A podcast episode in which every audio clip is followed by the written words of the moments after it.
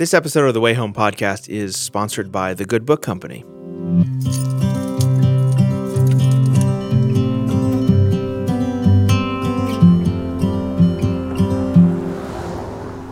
We're thankful for our partners at the Good Book Company who publish gospel centered resources to equip the church. And to celebrate our partnership, the Good Book Company is offering a 30% discount on all of our ERLC staff titles on their website until the end of October. So you'll want to take advantage of this. So you can pick up a copy of my book, The Dignity Revolution, or Andrew Walker's book, God and the Transgender Debate, the children's book, God's Very Good Idea, by my colleague Trillia Newbell, for these exclusive low prices. So visit thegoodbook.com today and use the code ERLC30 to get 30% off. What does it feel like to have hundreds, if not thousands, of believers praying for you uh, when you're in the midst of a big decision, or your life is in peril, or you're fulfilling a call to serve Christ. Well, today, my guest, John Onwuchekwa, can share a very powerful story of the Lord's calling on his own life. He is a pastor and church planter in Atlanta. He's written a powerful new book on corporate prayer that I think is really essential reading for pastors and church leaders and really anyone who's serious about following Christ. John came on the podcast to not only share insights on what corporate prayer actually is and the power of it and how churches can sort of organize this, but also the calling on his own life. Uh, he came out of a, a very robust discipleship culture at the University of North Texas in Denton. There was an interesting time when he was on an overseas trip where he felt like God was calling him into full time vocational ministry. I'm not going to spoil it for you. I'm going to let John share that uh, in this conversation. But I think you'll enjoy this. Uh, John has some really, really good insights on church leadership, on prayer, and what it means to follow Jesus. Let's join our conversation with John Onwuchekwa. John, thanks for joining me, man. Thanks for having me, man. We could probably spend 25 minutes, 30 minutes talking NBA, but we won't do that. We could. We won't. Uh, I'd love to, but it's pretty wild with Yeah. LeBron going to the Lakers and I know. kind of crazy, huh? Melo, Melo comes to Houston, and I think people are doubting, but I think that's it. That's all that we needed, man. I think he put us over the top. Missing So, piece? but the missing yeah. piece? Oh, Yeah. I think, yeah, that's it. But again, that's another conversation Yeah, for another day. another we time. could really talk about that, right? Yeah, we're, we're actually going to talk about a much more important topic, and that's the topic of prayer. You have a great new book out on prayer and particularly corporate prayer, which you don't see a, a lot written on that. And I think that's very important. Right. Yeah. Yeah. I can't imagine there's anyone out there that doesn't know who John O is, but let's just imagine that there is. Maybe tell them your story of uh, how you became a Christian and sort of became uh, a pastor in the Atlanta area. Yeah, um, man, I grew up in a Christian household to two uh, Nigerian parents that came to the States 45 years ago, something like that. Um, and so, you know, we, I grew up in a home where, you know, regardless of how late we were to school or basketball practice or anything like that, we would stop, you know, sing songs to the Lord, read the scriptures, pray. Um, so it's like, yeah, I I grew up in just a real faithful and devout Christian uh, household. Made a profession of faith at a young age, but due to my own ignorance and hard heartedness, it was just confusing to me in terms of what do I do now. So um, the summer after college, and I guess this is really where things turned for me. The summer after college, my parents took me and my four brothers and sisters back to Nigeria for a month. You know, there's family to you know, see roots, learn where we came from, and all that. Well, uh, prior to this point, I had planned on staying close to Houston to go to college. You know, to play ball at the school that my brother played at. I was dating a girl at the time that was going to go to the same school, and I kind of thought that I had my life mapped out. And four days before we're getting ready to come back to the States, um, we're driving down a dirt road in the middle of the night and we get a flat tire. So our driver steps out of the car, changes the flat tire, and right when we're getting ready to get back into the car, uh, two men come from out of nowhere with guns and they shoot the guns up in the air. You know, they take my mom's wedding rings, they push us all down on the ground, they say, if anybody looks up, we're gonna kill y'all. And so at that point, you know, as they're going through the back of our car and they take all of our money, our passports, our plane tickets, you know, all I can think as I'm laying down on this dirt road is, mm. um, you know, I think I know Jesus. Hmm. you know, I said the sinner's prayer at least, you know, 60 times this past year trying to make sure that it still worked. But hmm. I was just so unsure. And I just felt like, man, I do not know where I will go if these guys put two bullets in the back of my head. And more than that, I just had this sense that, you know, I wasted my whole life, right? Mm. Basketball, the girl I was dating could do nothing for me. And so it was just, man, in July on that dirt road, mm. 16 years ago, mm. I just said, Lord, if you will save me and deliver me, I'll spend the rest of my life um, trying to make sure that people know how good you are. Mm. And um, yeah, and so you know, long story short, the Lord saved us. We left unharmed. You know, a random guy came out of nowhere, paid for our cab fare. So like he drove us to a cab station, paid for our cab fare. We went to the embassy the mm. next day, got replacement passports and plane tickets and left when we should. Mm. Just found out later that on that same road, you know, a man and his wife uh, were robbed and they were both shot and killed. That mm. here God had spared us. So that just led me, you know, I came home and I told my, you know, the guys that I grew up with, that I are dirt with, guys that I love. Um, I I just said, man, um, I think my plans for college have to change. And so for for me, it was just, you know, I've just got to create some type of mm. space if I'm really going to live this new life. And so mm. that's a uh, that's an incredible story. Yeah. I mean, yeah. You know, Paul Paul had his Damascus road, and you had your dirt your dirt road experience. That was it, man. I was so hard headed. Yeah. Yeah. So, how did you get from there to uh, you know planning pastoring a church in Atlanta? Uh, what, what, was that journey yeah. like? I went to school at Baylor. Lived like any other college freshman for the first six weeks stumbled into a Bible study and the Lord rocked me again. And mm. so I just came home and, you know, all the new friends that I made, all the parties and stuff that we used to go to, it was like they kept on and I just sat in my room reading my Bible, trying to make sense of it all. And uh, I had a roommate at the time who was not a Christian. And then he goes home for Christmas break and he comes back the spring of 03 and he's a Christian. Mm. And so for the past 15 years, me and Richard have just been, hey, as long as we're in the same city, we're going to do all that we can to make sure that uh, people see the greatness of the Lord Jesus. And Richard pastors the church that I'm at to this day. So it was Baylor. Through there, grew a burden for the church.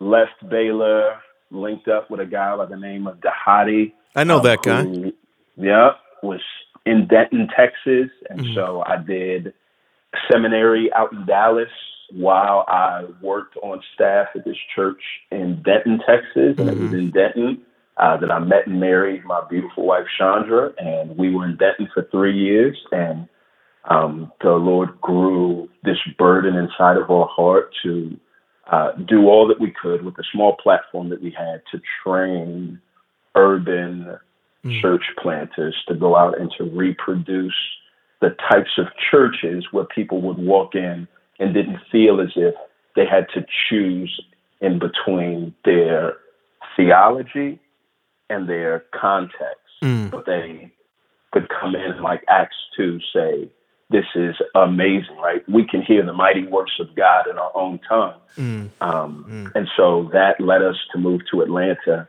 in 2009 to start Blueprint Church, and the Lord did some amazing things there. And I was on staff there for six years until Richard Mullen, my freshman roommate, who made the trip with us to Atlanta to plant that church, him and his family and a few other families moved um, to a low income, typical inner city blighted community on the southwest side of Atlanta, and after a few years of groundwork, they just came to the point where it's like, hey, we think that God's at work. We think that there needs to be a church here. Mm. John, I think that we can make this work. And so Blueprint sent us out to mm. plant that church. And we, me and Richard got on the phone with our two best friends at the time. And, you know, I, I called my friend Trip, Richard called his friend Mo, and we said, hey, we're getting ready to start this church, and we think that uh, God has a plan for your life, and it's in Atlanta, mm. um, in this church. And they both moved down in June 2015 with about, you know, 40 other mm. folks that had all moved close to the Southwest Side. And we launched Cornerstone Church. Mm. And three and a half years later, we're here. Just that's awesome. Yeah. You know what's so interesting is uh, just talking to you, talking to Dhati, talking to Trip, and all those guys. Like there was something going on in uh, in Denton, Texas. Just this hey, kind of, the kind of discipleship crazy. culture. When you think of all the guys that came out of that culture, what what was it about that kind of discipleship that just launched you guys? Yeah.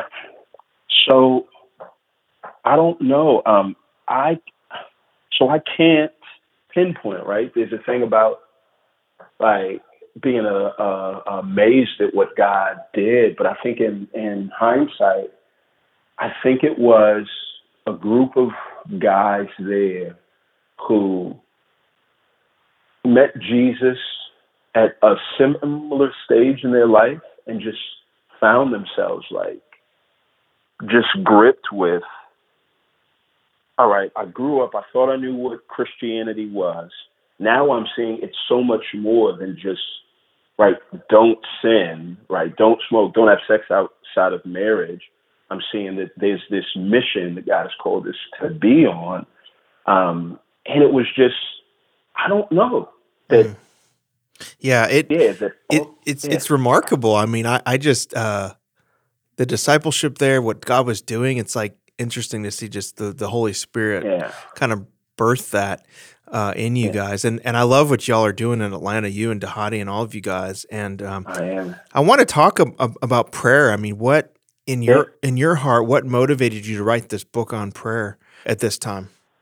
Yeah, well, um, so you know, it was really birthed out of this uh, the church plant on the southwest side, right? So Richard and a group of folks moved to the southwest side of Atlanta. This is seven years ago, and just to give you a sense of kind of what things were like then, Richard his family and another family lived in Section 8 housing. Um, they paid full price, but they were just in a community of folks that, yeah, were just, um, I mean, you just think of inner city, yeah, poor, disenfranchised. And things really came to a head with them where when one day, you know, long story short, one of the guys comes out on his front porch to see um, a guy who has this big van. Inside of the van, there's a man slumped over in a pool of blood. Um, and this guy has a rifle and is beating the head in of a woman so hard that the mm. rifle is breaking. Mm. He calls out for him to stop, says that he's going to call the cops. The man gets into his car, backs up, hits this lady, and drives off. And the last word that he says is, I'm coming back. So they freaked out. You know, they call the cops. The lady gets help. Richard's wife calls me. They come and stay in my house, and I tell them, hey, y'all can stay as long as you want. And Richard goes that night to a study, studies the scripture, prays, and he comes back and just says, man, we moved here on this side to talk to folks about the greatness of the Lord Jesus. What's it going to look like if at the first sign of trouble we leave mm. and um, they don't have any place else to go. And he's just like, man, this is what we want to give our lives to. Mm-hmm. And, you know, and if we die, then we die, but it, death is, is not the end. And I just remember just the clarity of mind that he had and the boldness. Mm-hmm. And it all really came from, right, praying. And mm-hmm. so mm-hmm. as we were getting ready to start this church, right? All the conventional wisdom and advice that we got was that's not the best place to start a church plant. The median income is too low. You're going to have to raise support for the rest of your life. The church is not going to be able to sustain itself. It's not going to be a diverse church. People aren't going to want to come. Just all of this. And so the first like launch meeting that we had at this church, we're reading through the book of Nehemiah, and I mean, it's you know ninety dollars in our bank account. Uh, we don't have any funds. We're in Rich Richard's home. We don't know where we're going to meet, and we read this story of a man that was burdened by his community or his home being de- destroyed, and he wanted to rebuild it for the glory of God. And you see these two prayers in chapter one and two. And then at the end of two, you see him, he's getting ready to go back, and the king, a government official, has agreed to fund the development of this work. And we all just sat there as a team. I still remember this clear date, August 2014. We sat there as a team and we said, y'all, we serve this this same God. Like, mm. let's pray. So we sit down and we pray. The next day, and I forget how this pans out. I think Richard reached out to mm. the councilwoman that lives in the West End, or she comes back and calls him and she says, Hey, I hear y'all are getting ready to start a church. I know the people that bought this church building in the context a development group, and I think that they would love to have y'all. Mm. And so we go the next day and find ourselves with a place to meet, and this group has agreed to pay for the renovations for the whole church building. And so it was like, just like that, we saw, oh, like when we run into a problem or a hangup, we can be filled with anxiety, try to stand on our own two feet and do this, or we can just sit back and be reminded this is God's work. Let's have faith together, pray for the Lord to do his thing. Um, and so that really cemented in the life of our church. Um, if we're going to advance God's mission and be successful with what God has called us to do, then we have to start with praying to Him. Because when we pray to Him, it's not like we're we're trying to twist his arm, right? God is too strong for us to twist his arm. We're merely asking God to do what he already wants to do. And mm. so it really just came off of man models that we've seen in the past, the folks that built their church on prayer, a group of us that felt like we don't have the means and the networks and the platforms and all of that to start this. Like all that we had was an um, uh, omnipotent God who sits in the skies and who calls himself Father, which means he's inclined to hear from us. Mm. And we started to pray. And when I tell you, like, um, so you know, this is the, the third church plant I've been a part of, the fourth if you count the one that my dad started when I was 16. And I just, just at this point, I mean, it was just um, like everything came together and even the things that were hard, it just, there wasn't an anxiety uh, about God's work. There was an excitement and an anticipation because we just saw the ways that God answered those prayers. And I think it really built in us a community of folks that had this deep and robust um, faith when nothing was impossible. So the book was really birthed out of, man, there's lots that's written about what the church should do and how a church should plan and how a church should preach. And all of those are important. But when it comes to prayer, prayer was always treated, or in lots of the stuff that I've read, as an individual, personal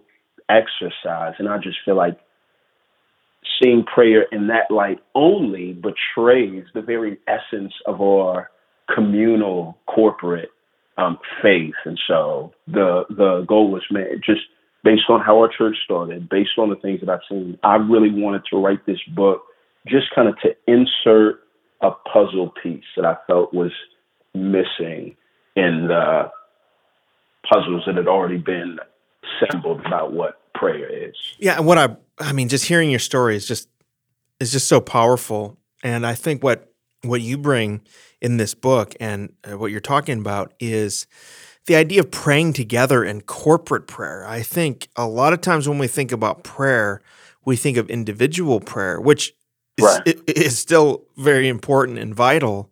Uh, but there's a special power and presence when God's people come together to pray, right? Absolutely. Yeah. And and especially church wide, I think we're even thinking in our church. We're reading through your book uh, at the church I'm a part of at Green Hill Church here in Nashville. You know, sometimes it's you know organized by the leadership. We're going to get together and pray on this this yeah. this time.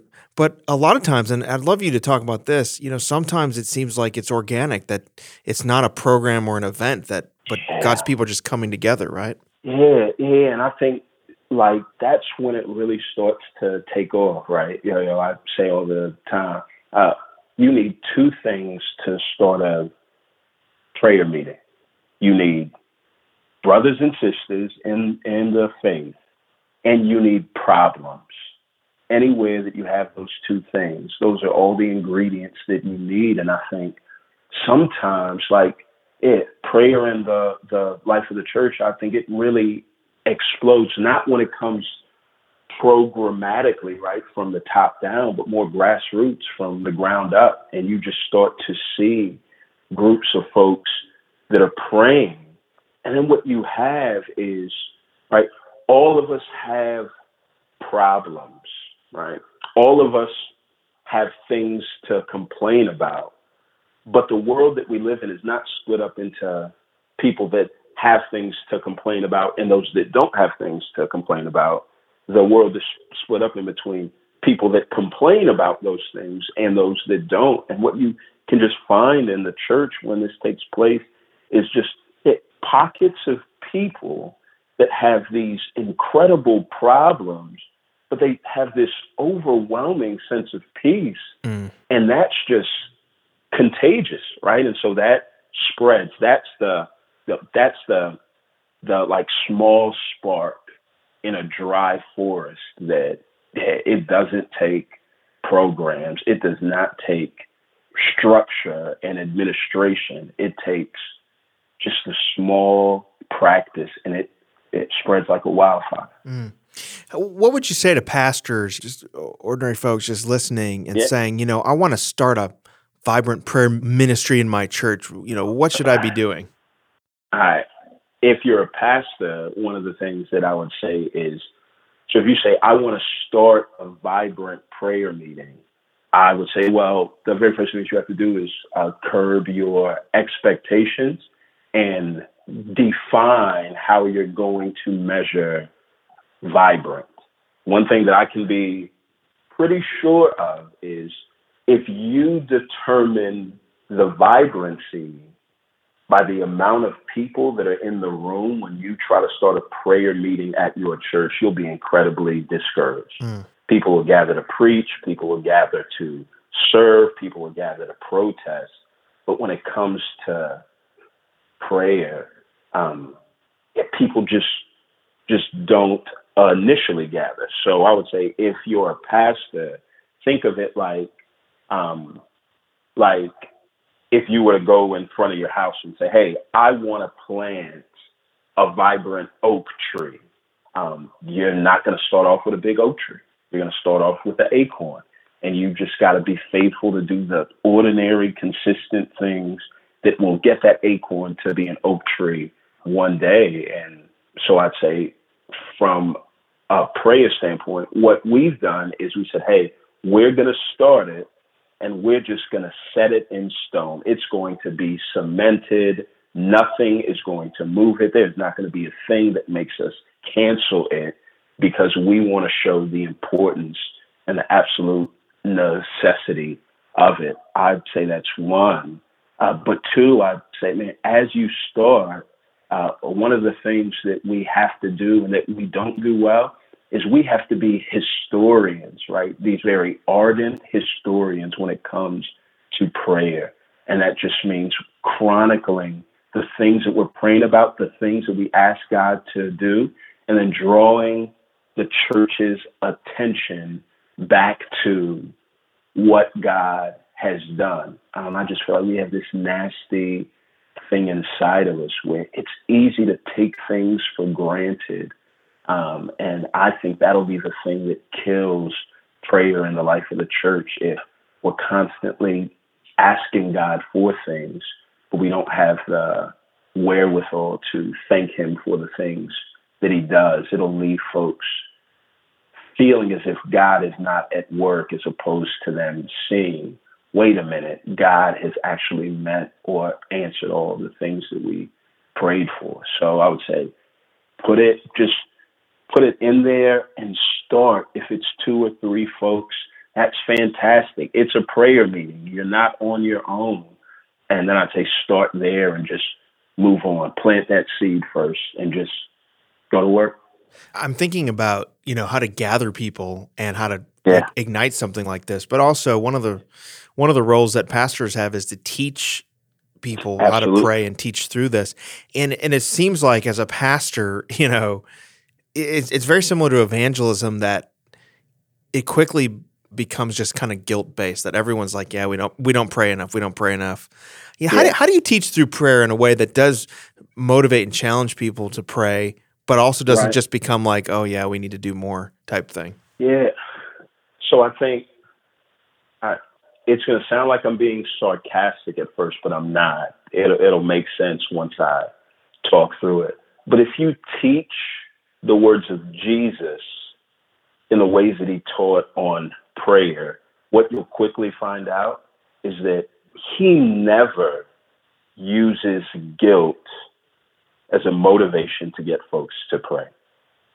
He's always going to use the generosity of God. So he's not going to hit folks with, you should pray more, but he's constantly going to, right, say things like, in, in the Lord's Prayer, right? Yo, here's how you pray. And the first word that he starts off is with, our Father in heaven. So, so the very first instruction that he gives is, hey, there is somebody that sits in heaven in the seat of ultimate power and authority.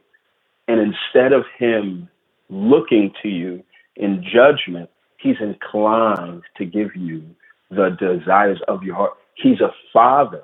And so he shows, you know, God has amazing capabilities, but it's matched with this incredible compassion. And it's yours if you would just pray. Luke 8 18, right? When Jesus talks about, you know, the parable of the persistent widow. And what he tells them is, hey, listen, the effectiveness of your prayers is not about your regimen or your routine the effectiveness of your prayers has to do with the relationship. Right at the end of that story, he's like, yo, if this judge that didn't know this lady that kept on trying to bang at his front door gave her what she asked for, he says, is how much more, right, will your father, right, give justice speedily to, to those of us that ask it? And I think, man, as we just recount how Jesus teaches on prayer, how the Bible and, encourages us to pray.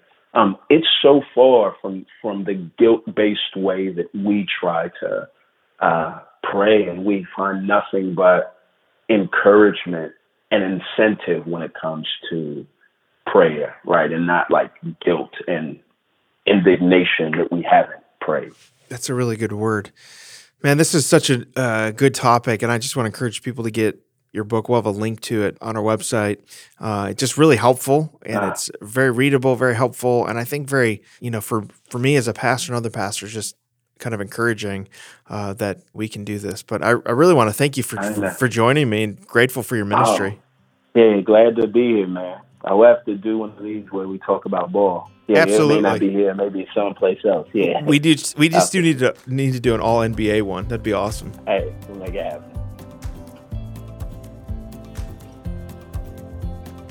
Thank you for listening to the Way Home podcast. If you've enjoyed this conversation, please let us know by writing a review on iTunes. You can catch previous episodes on danieldarling.com. The Way Home is produced by Gary Lancaster and scheduling by Marie Delph.